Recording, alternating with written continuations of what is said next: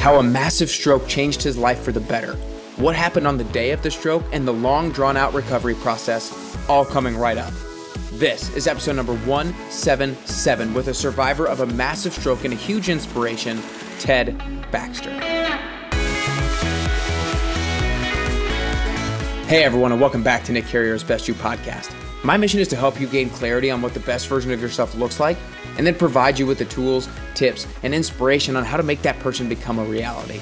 Today I bring you Ted Baxter, who had a stroke 15 years ago and has since written the book Relentless How a Massive Stroke Changed My Life for the Better. And he's going to bring you through a lot of his story about how he struggles with things like his speech still today. Be sure to take a screenshot and post it to your Instagram stories and tag me at carrier underscore best you to let me know you're listening. Without further ado, here's to getting closer to your best you with Ted Baxter. All right, what's up, everybody? Welcome back to Nick Carrier's Best You podcast. I am super pumped up today to have the one and only Ted Baxter with me today. So I just want to start off by saying thanks so much, Ted, for taking the time with me today. Oh, thank you for having me on your show here. It's great to be here. Yeah, of course. Well, I've been super excited after having dove into your book, Relentless How a Massive Stroke Changed My Life for the Better. And so, Ted is a speaker, a philanthropist, and an author of this awesome book where he basically talks about his life, how it used to be, the whole experience of the stroke itself, his recovery, and how his current life is. And it's super inspirational story. And I think it's super prevalent right now in the sense that you underwent a super challenging and tough scenario. And the whole country, the whole world, on a much lesser scale, is experiencing a challenging time as well and needing to find a way to make the most of it and come out on the other side better because of it. But the way I want to start off today is to give everybody kind of a brief introduction of you prior to the stroke and your life prior to the stroke. So, Ted worked in finance for Price Waterhouse for a long time. He started as an auditor, quickly moved up to a management consultant level. Also, while he was with the company, he got his MBA at UPenn at the Wharton School of Business. You built a financial services consulting practice in Tokyo, Japan, and rose to partner in record time. And then a little bit later on, you were managing director at a premier hedge fund and investment institution, which is Citadel Investment Group. So basically, what I'm trying to get across and let everybody know is you were super successful in finance. You had built this career, you worked your butt off, you stayed in fantastic shape, and all this stuff prior to the stroke. And I actually, before we get to the incident itself, I was very intrigued about how you built up this financial services consulting practice in Japan basically from scratch. You were you were solely basically responsible for for the success of that endeavor. So what were some of the key things that allowed you to build that and make that successful and pull that off? Well, that that was a job that was um, it was very exciting for me because I was 28 years old. I had just finished my my MBA with uh, Wharton, and I came back to my office the next day, and I had a meeting with my boss, and he said, "Guess what? Guess what, Ted? You're going to move to Tokyo." Which I didn't even know what was going on here. So, so he told me that you'll have to deal with the fact you, you don't you don't speak Japanese, you don't know anybody there, you don't know the Japanese business customs. So I had to, I had to really deal with that. What I did know the audit practice of Price Waterhouse had, had they still have. So when I went that that time that I I was basically landed in Tokyo was my wife and my and me, and I didn't have anybody, um, HR people that could help me. You know, I didn't I didn't know it was Tokyo. It was uh, so huge compared to to New York City. Is uh, so it, it, it was it was a, a, so exciting for me it provides so many uh, more opportunities for our practice and uh, to do all that stuff. You know, each one um, first had to get the HR with me, and then after that, I had to do the um, had to deal with the the fact that okay, if I'm gonna I'm gonna give a presentation on let's say uh, risk management, which is I had was one of my ex, uh, my specialty. couldn't do that as a regular English person. I had to be able to translate that into Japanese. So I wasn't that I wasn't me, but I have to have a translator with me to, that translates all information in Japanese. And I had to, uh, and then it just is what I have. I had to figure out. Okay, uh, is he is he going to ask me a question, and then my translator would translate that back to me. So it was it was that kind of stuff. So it was it was so very um, it, it was tough, but I was 28. I was I, I was saying like, bring it on, bring it on.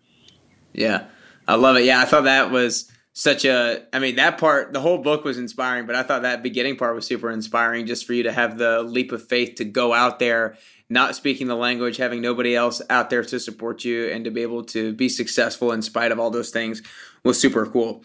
Well, I want to get kind of catch people up to the actual incident and the actual stroke itself. So, if you could potentially just kind of break down maybe the couple of days leading up to it, what those look like, and then the actual day of the stroke itself and the event itself, just kind of bring people through that timeline, I guess. Okay, so before before I had my stroke, that, that day, I happened to be in a um, international um, event uh, where I had to go to London, and then to London, I had to go to Luxembourg, and Luxembourg back to London, and and all of those things. I had to have meetings with my people that was were working for me um, finance uh, stuff like you know i had to meet with bank of england so th- there's a lot of things that go, goes on with that. So took this uh, tr- uh, trip. It was like sunday night did the meetings and then it was thursday or whatever. Got to keep in mind i was 41 years old so i was i was pretty young at, at that point. I finished my business trip that day in London and I took a flip, flight back to Chicago. So that's Thursday. That night, I was watching television with my my wife, um, the apprentice of all things, and commercials with my wife. She asked me a question. I couldn't I couldn't respond. Okay, so she thought I was just what you know my mind just drifted off but that didn't happen like that. Okay. So she asked my same question and I couldn't respond. And I, we happened to be in, in our bedroom and she came over to me and she looked looked in my eyes and she knew at a, at a minute that uh, something was wrong. So I, I, I stared at the space. Um, I couldn't. I mean, I was sweating, and I couldn't. I couldn't speak. What she did, uh, which the best. I, have always always always tell the story. Uh, my wife, she grabbed grabbed the telephone. She called uh, the police officers, and after that, she called the, the paramedics. So in, in, a minute, the paramedics was there. You know, they were asking simple questions like, um, "What is your name? How many fingers am I holding up?" That, that kind of stuff. At that moment, I, I lost the comprehension of language. I lost the mobility, uh, which I didn't know at the time, but but I, I lost the uh, the mobility to to using my right side of my body. So that doesn't really matter to me at that point because I wasn't, you know, looking around trying to dance or whatever. Right. Um, but I couldn't, I couldn't, I couldn't speak. So I lost, you know, I lost my my ability to, to doing things that we take for granted. Like I couldn't say something like uh, "Good morning." I couldn't say things like, uh, like "How are you?" or I couldn't I couldn't shave my beard. Couldn't do any of that. So soon after, I didn't even know it was called it was called a stroke at that point. Right. I, I knew something was going on, and I didn't really know if I had irrecoverable damage in my brain. So as you go back and, and tell the story of this experience and like you know when you're sitting there on the couch and you're watching TV and your wife asks you this question and you weren't able to respond and you realize you can't move the right side of your body how much is of that is truly from your memory and how much of that is from what other people have told you or and what your wife has told you as to at what actually happened? Yeah that was pretty much pretty it was like 50 50 um, with my with my wife because my brain it was 50% was in and the other 50% was out so you know for me to to, to tell you that you know what that's that was the exact the happenings to, to me I, it's tough for me to do that but right. I, can, I can I can I can remember fifty percent of it. So I, you know.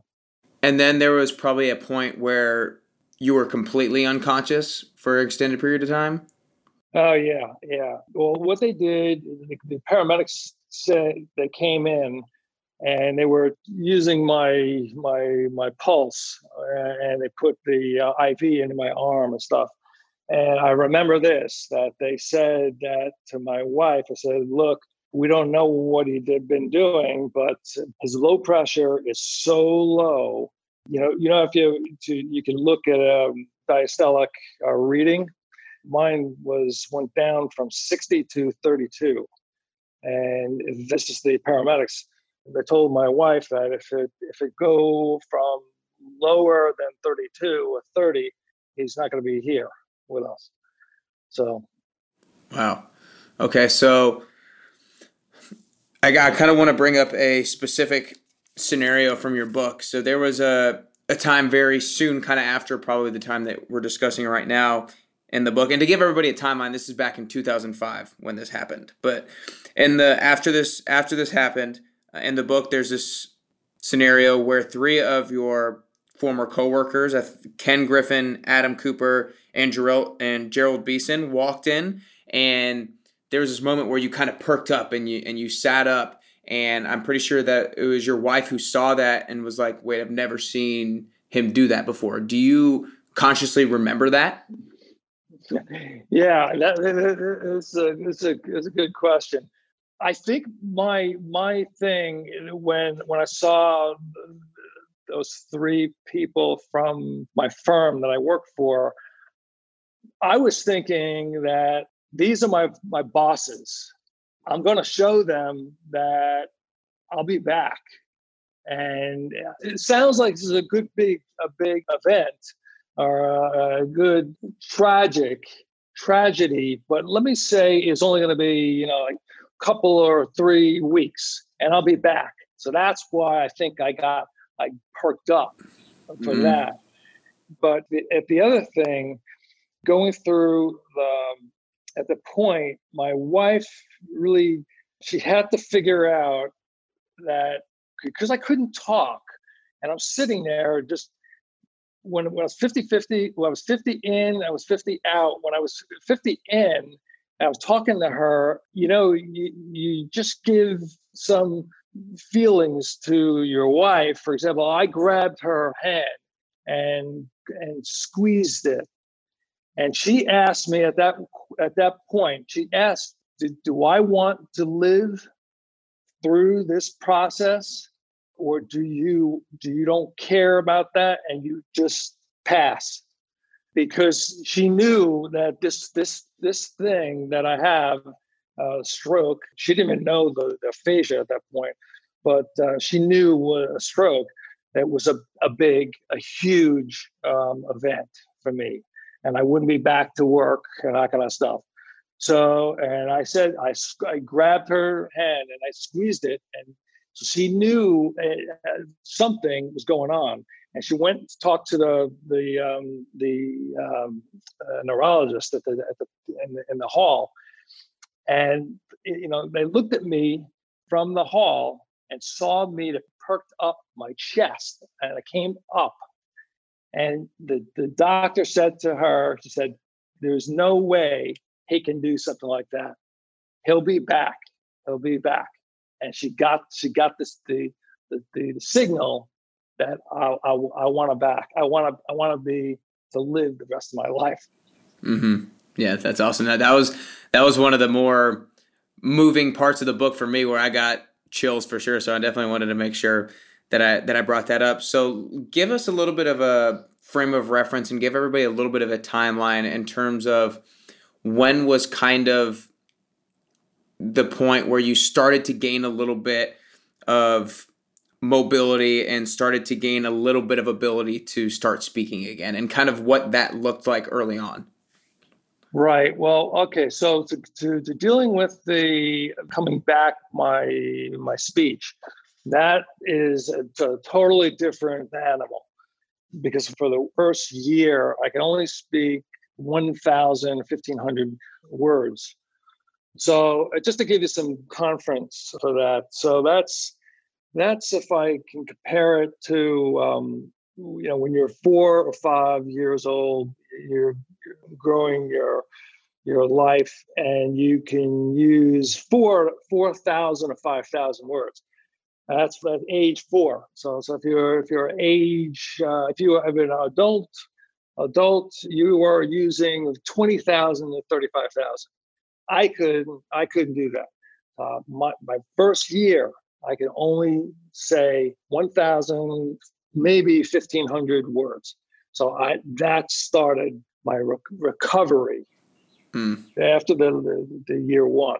So now to, to thinking about the the recovery of the, the physical side, now this was, was uh, totally different because I couldn't walk, I couldn't move my right side of my body, I couldn't see. My right eye was was really messed up and uh, and this I, I heard from uh, from my wife uh, absolutely because uh, this couldn't understand what's going on.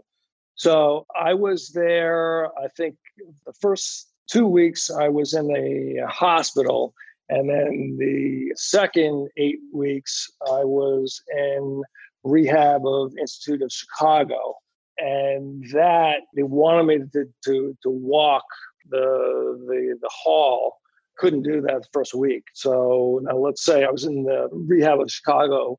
I tried to do it myself where, where the nurses weren't around. I said, the way I could do it is if I happen to be there where they weren't there and I could just figure out how to get myself out to the edge of the bed and, and move it. And I did this at 12 midnight. And what I found, I was I couldn't do it. And my uh, when I tried to do the first two three times, I was. Uh, you, will hear hear if you if you happen to be a nurse uh, and you'd be hanging around that floor, you hear you hear flat, and I fell and around on the uh, on the bed so the next the next couple days after that, my wife came to see me uh, in the morning. She said, "What happened to your face?" And I said to her, "I couldn't I couldn't tell her, but uh, and she she got the story from the nurse." And, and she's told me, and she said, "You're you're crazy, Ted. What are you doing that? I'm doing it because I want to do it." So that, that's what I, that that's that's the the story of the, the physical recovery. Yeah. So you've mentioned it a couple times already during the interview, aphasia. And so one of the toughest parts for you throughout this recovery process was when you realized that aphasia was going to be a long-term thing for you and you were always going to have to deal with it and that was accepting that was one of your toughest moments and kind of darkest moments if you will. So I want you to start off by just telling everybody what aphasia is and then how you got to the point where you could kind of accept it and stay motivated and keep pushing. Yeah, what um, aphasia? Eh, that means uh, it's a pediment of language, which means there are different flavors of, of aphasia. You know, I had per the the SLPs, the speech language pathologist, that they told me that I have a global aphasia, which is the worst of the, the worst of the best, or the worst of the worst. So that means I couldn't understand what they were saying. I couldn't say anything. Like if you read about this in, in the, the research, it'll, it'll say something like uh, utterance. That is what people, they try to say, they, they try to do it the first time, they just have a stroke, they use that. So that's the global aphasia. And, uh, you know, then, then you move from global aphasia to uh, Broca aphasia, Wernicke aphasia. Those are those are different parts of your of your brain where where your stroke happened. In my situation, for a while, it was uh, I happened to be uh, went from global aphasia to Broca's aphasia, and now from Broca's aphasia, the, the, type of aphasia I have now is uh, uh which was what is called anomia aphasia, which is basically sometimes I go through where I'm talking to you or or I don't I, I, I have a couple of problems word finding, word finding. So I would say, you know, I, I, I definitely I still have it. Uh, I haven't I haven't met the person that cured himself from having a having aphasia to now doesn't have one. So uh, I think I'm going to be the person that has aphasia, you know, whatever I, I pass on. But at least what I can do is I can still I I can get get better every day. Every day I'm gonna I'm talking more. I'm you know I'm telling telling this story about about, about my my situation. You know, so about, while I'm doing that, um, my my mind, my brain gets comfortable with with talking about th- these these things. So that's what that's what is aphasia is. Gotcha, gotcha, awesome. So during this recovery process, I think one of the things maybe you didn't realize, and maybe your wife didn't realize early on, is that seizures were were things that happened relatively frequently to people who have had strokes in the past. And you had a few seizures during your recovery. And basically, what was the there was especially the one, the first one I think out in Arizona was was really a tough one for you. So talk about what was the toughest part about rebounding from those three seizures after you've made some really good progress you made some really good progress then you've had this fall back and then how did you stay motivated to rebound yeah, well, you know, it's funny because I always um, have to compare some of these uh, situations that happen against me. I always compare it to sports and to sports. Now, this one, I, I, I compare it to boxing. Okay. So it's life's not about how hard of a hit you can give, it's about how many how many you can take and still keep moving forward. Uh, I think this was, where is it? Uh, this is uh, from Balboa, from uh, Rocky Balboa, uh, mm-hmm. for his, uh, his picture. anyway, I mean, going through that, of course, I, I can tell you that I had three seizures, and each each one I took hits from this, you know, which means you know I made so much of a progress until I had that uh, seizures, which puts puts me back. You know, it's like a small failing. You know what I mean? So it's there's nothing I can I can I can do with it.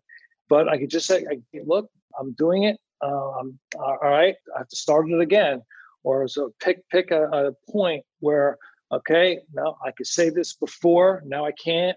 Let me try to do this again. So uh, I tried it and I, I was told by a neurologist that if you happen to be um, have a massive stroke, your brain is not formed yet. It's not formed yet. So that means what he said to me, he said, Ted, he said, you know, you're not gonna because you're not gonna have that right now, you gotta be careful because it's, it's like somebody has a has a match and he put it in in in the propane in it, and and then all of a sudden you'll see your explosion will will happen, and, and that's that's what happened with your brain. So, and he said to compare it to being, um, you know, a brain with it looks like Jello, and you know, I took that every time, you know, um, I'm doing doing my practice, my uh, my research every day, my homework or whatever. I took that I took that really hard. Yeah, yeah, I gotcha. So there were so many things that you did to challenge yourself to be able to recover as quickly as possible. You worked out all the time. You even got yourself on a treadmill probably a little too early, and that's one of the times when you went down and were out for a little bit. Uh, you forced yourself to tie your arm behind your back to force yourself to do things with your opposite side. You played different sports. You did you did golf. You did boxing. You did Pilates. You did all these different things to basically try to challenge yourself to challenge your brain to get back to where you know you could be. So talk to why trying all these different things and the benefit of all these different things to your recovery? Well, first, I, I think that if you can use or, or try and and you have success, you're gonna you're gonna make it. So using that as the overall the, the, the thing that I go, go with when I work out to the facility, to the uh, to the to the gym, or the point at the time, I was going to rehab of Chicago physical facility. They, they need to tell me what muscle memory means. Okay, so because my my right right side of my body was was there, and I I knew that something I can figure out to, to use this to make it better, to make it uh, mobile. So they told me about it, uh, this idea of muscle memory. And, you know, if you, if you work out, you, you, you know what this is and stuff. But it, you know, I didn't I, I didn't know at the point because I, I I did it before I had my stroke, and now those concepts were were gone. So I need to be somebody else was telling me what this means. And um, they gave me a, a, barbell and said just you know use it use it to move your right side of my uh, your arm. And i did this and it, i so i did this since at that point so that's that's the workout uh, regimen was all all it's all about because i needed i needed to have a, a physical trainer and he taught me this muscle memory and then what i also do now, this, this was my was my wife told told me about this. I mean, I, I didn't realize what's going on when, when I get to the point where I can uh, jog on a treadmill. She said the, the, the point that I I did it for for five days uh, straight. I came back on Friday and I saw her, and she said, and she said to me, "So what do you, you know? What do you do? What did you what did you do this morning?" And I said to her, I said, oh, I went to the, I went to the crunch. I did my exercises, done it, and I took a, a run after that. And she's saying to me, she looked at me, she said, what, what did you say? You said that, that you did what? And, and I told her about, what about this. And she says, whatever, whatever you did at that point, that gave you fluency, fluency and you're you're speaking uh, very intelligible. Um, I, I can understand what you're saying, and I didn't have any problems. And so at that point, there is a connection between your speaking and you working out and doing things like, you know, if you're you're sitting there on your treadmill or you can use one of the machines that gives you some move move you know, it has uh, your your blood pressure starts to move up. So that's great so she, that was basically her from her view that, that i took that to, to, she went back to the neurologist and they wouldn't they, they could believe it so, wow. so that's the second thing and the other the other thing that you know this this thing that you're you mentioned the fact that i have I didn't realize it was called at, at that point, but it, it is called as a as a constant a, a constraint induced movement therapy, okay, CIMT. And this is where you can move your your right arm, or in my in my case, my move my right arm and put it in my my back and tied it using a, a rope. Now I did this I think it was stroke plus uh, 14 weeks now. And I just been released by the rehab of Chicago.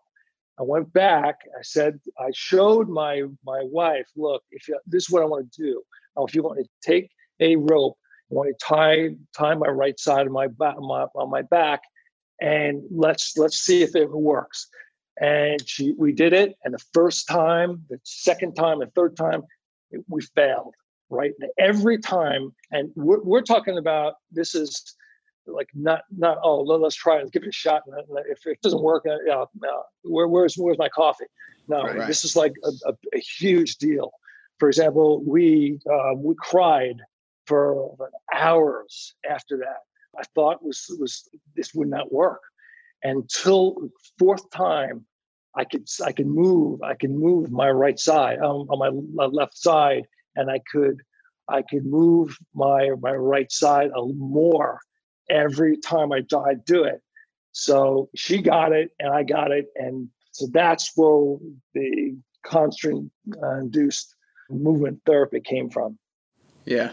Yeah, I thought that was uh, super cool. You're willing to do whatever whatever it takes to be able to get back get back and recover. So one of the things you touch on, this idea that you touch on some in the book, is how you basically before the stroke kind of knew had found your purpose. You found what you were really good at. You found out what you were really passionate about, and you knew what success looked like in your finance career and in your professional career.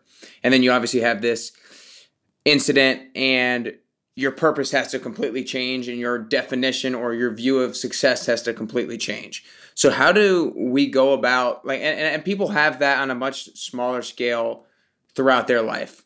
People have to reinvent themselves, they have to find a new purpose and that sort of a thing. So what's your advice to people on how to go about reinventing your purpose and redefining what success looks like for you?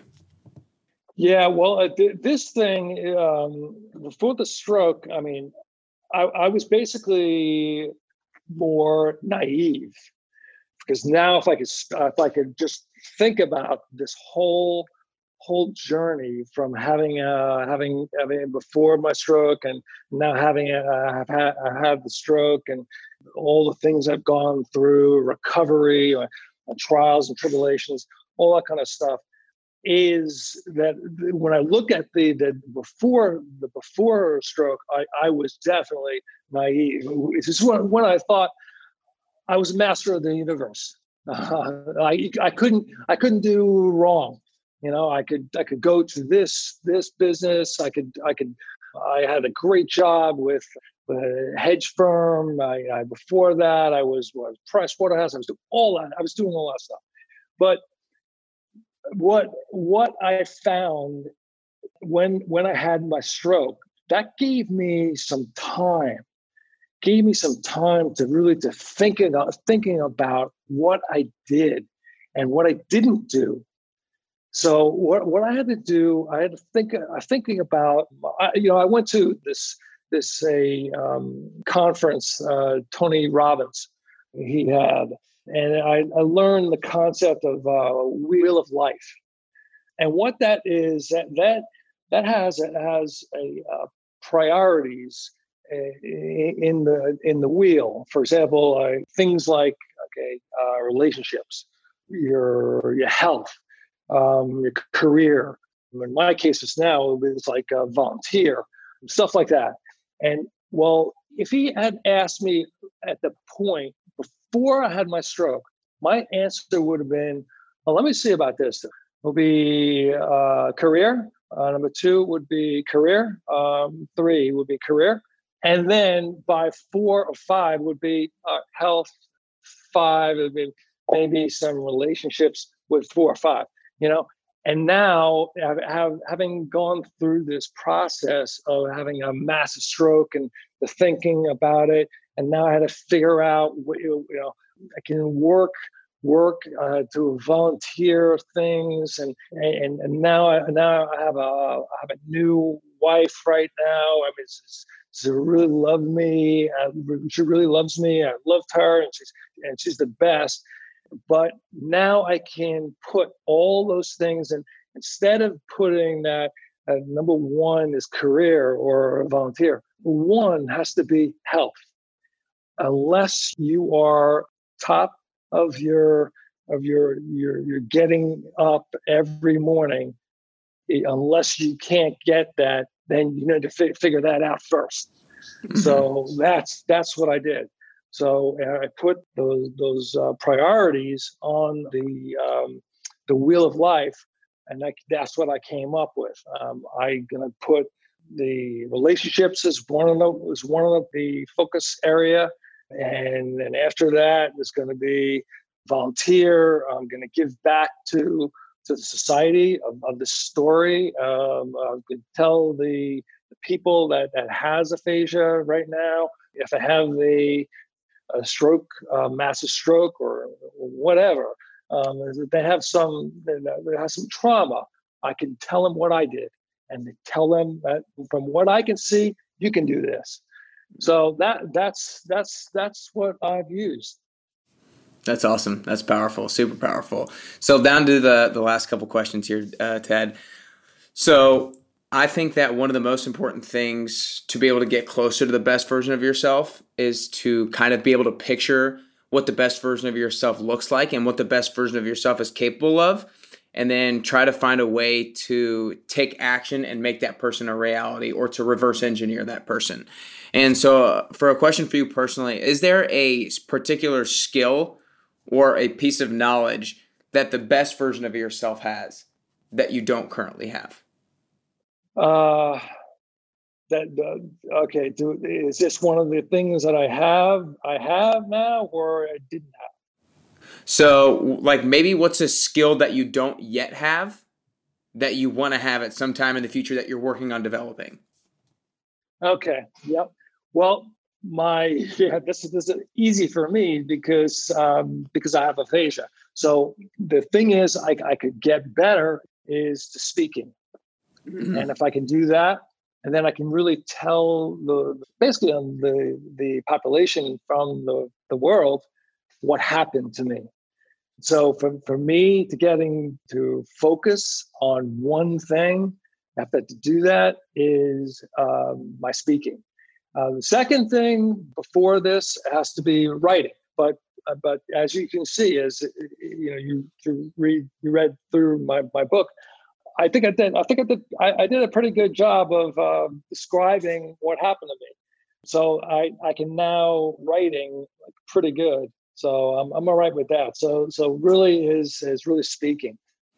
Gotcha. Awesome. Awesome. Well, before I ask the last question, I want to acknowledge you, Ted. I think that by going through your book and and simply seeing the action that you took after such a tragic scenario at the time and seeing your relentless pursuit, seeing your persistence, always getting back up after the the times that you would fall down when you would, you know, attempt to get onto the the wheelchair, fall off the treadmill, have seizures, all these all these things happen to you, you would always find a way to get back up and stay relentless. And that's such a great life lesson and sh- such a great message. And you can truly walk the walk for other people in that in that light. And I hope that other people are motivated and inspired, and I know they will be to to do the same themselves. Uh, no, I was going to say, I, I really, I really, I, I feel that I'm a, a messenger, uh, an educator, spreading the awareness of stroke and aphasia uh, it's really it's really my, my part of my new purpose you know? This is uh, this is has to be with with making sure i get all of my relationships right and uh, my health is right all that kind of stuff. Yeah. Awesome. Well as i've already talked about it a lot of you guys probably are wanting to dive into the book so make sure you go to tedwbaxter.com and get the book relentless how a massive stroke changed my life for the better. And again, it's just so many great lessons about how to respond to adversity and how to stay motivated despite all of the obstacles that you're going to face along that journey. But the last question, Ted, is I think that getting closer to the best version of yourself is a constant journey. I think we're always chasing down the best version of ourselves. And I also think it's a very unique journey. I think the way that I'm going to get to the best version of myself is going to be a little bit different than the way that you get to the best version of yourself. So, what I want to ask again for you personally if there are three things that you could currently do or currently work on to get closer to the best version of yourself, what are three things that you can currently do or currently work on? Hmm. Okay, well, I'm going to say that the first thing I need to make sure that I'm able to to speak better. So I'm mm-hmm. going to say the number one should be get get get a get better to to speak better. Okay, number two, I would say I need to making sure that when I go to to the restaurants or I I can go to to the gym or whatever that I can exchange with with a stranger mm. on the street of me getting to doing things that day. Uh, so in other words, if I can get if I can get exchange better, if I could do it more, then I would able to myself will, be will be better to doing that. And the, the, the, the, I think that the last thing has to be there are different ways I can I can tap my brain to to figure out a different way I can give I can share this message to the clients that I have. Uh, obviously, I go to the uh, every every every Monday. I'm going to the to the hospital. The hospital, the name of it is uh, St. Jude's in in Fullerton, uh, California. What there there are different ways I can I can I can share my my message or some techniques that I've used through through this journey to to share to them better. Mm-hmm. I love it. Those are three great ones. Those are super cool. Um, well, that's all we got. That's all we got today, Ted. I really appreciate your time. Okay, great. Thanks very much. You're great. There you have it. I hope you enjoyed this episode with Ted. Because we only had 45 minutes for the interview, we were only able to get into a little bit of how Ted fought back to recover so well. But I'm telling you, you're going to want to read this book to hear how it all happened for yourself. Remember that when put into a tough situation, we're given two choices. We could either sit there and dwell on it, complain about it, and think about why it's unfair, or we could take responsibility for our own improvement. You don't have to take culpability for all bad situations because a lot of bad things aren't your fault. But if you don't take responsibility for them, then no one else will. If no responsibility is taken, then there's no chance for growth or improvement. So when you're faced with a tough time or a challenging situation, embrace it Take one step at a time towards small improvements. Realize that they are supposed to be obstacles and embrace those. Ted is the ultimate example of this, but he kept grinding one day at a time. And it allowed him to surprise his ex wife, his doctors, his family, and probably even himself. He can do things now that stroke survivors typically are never able to do. So now it's time to take action. It's time to embrace challenging situations and do things that you've never done before so you can be someone you've never been before, allowing you to take one step closer and closer to your best you.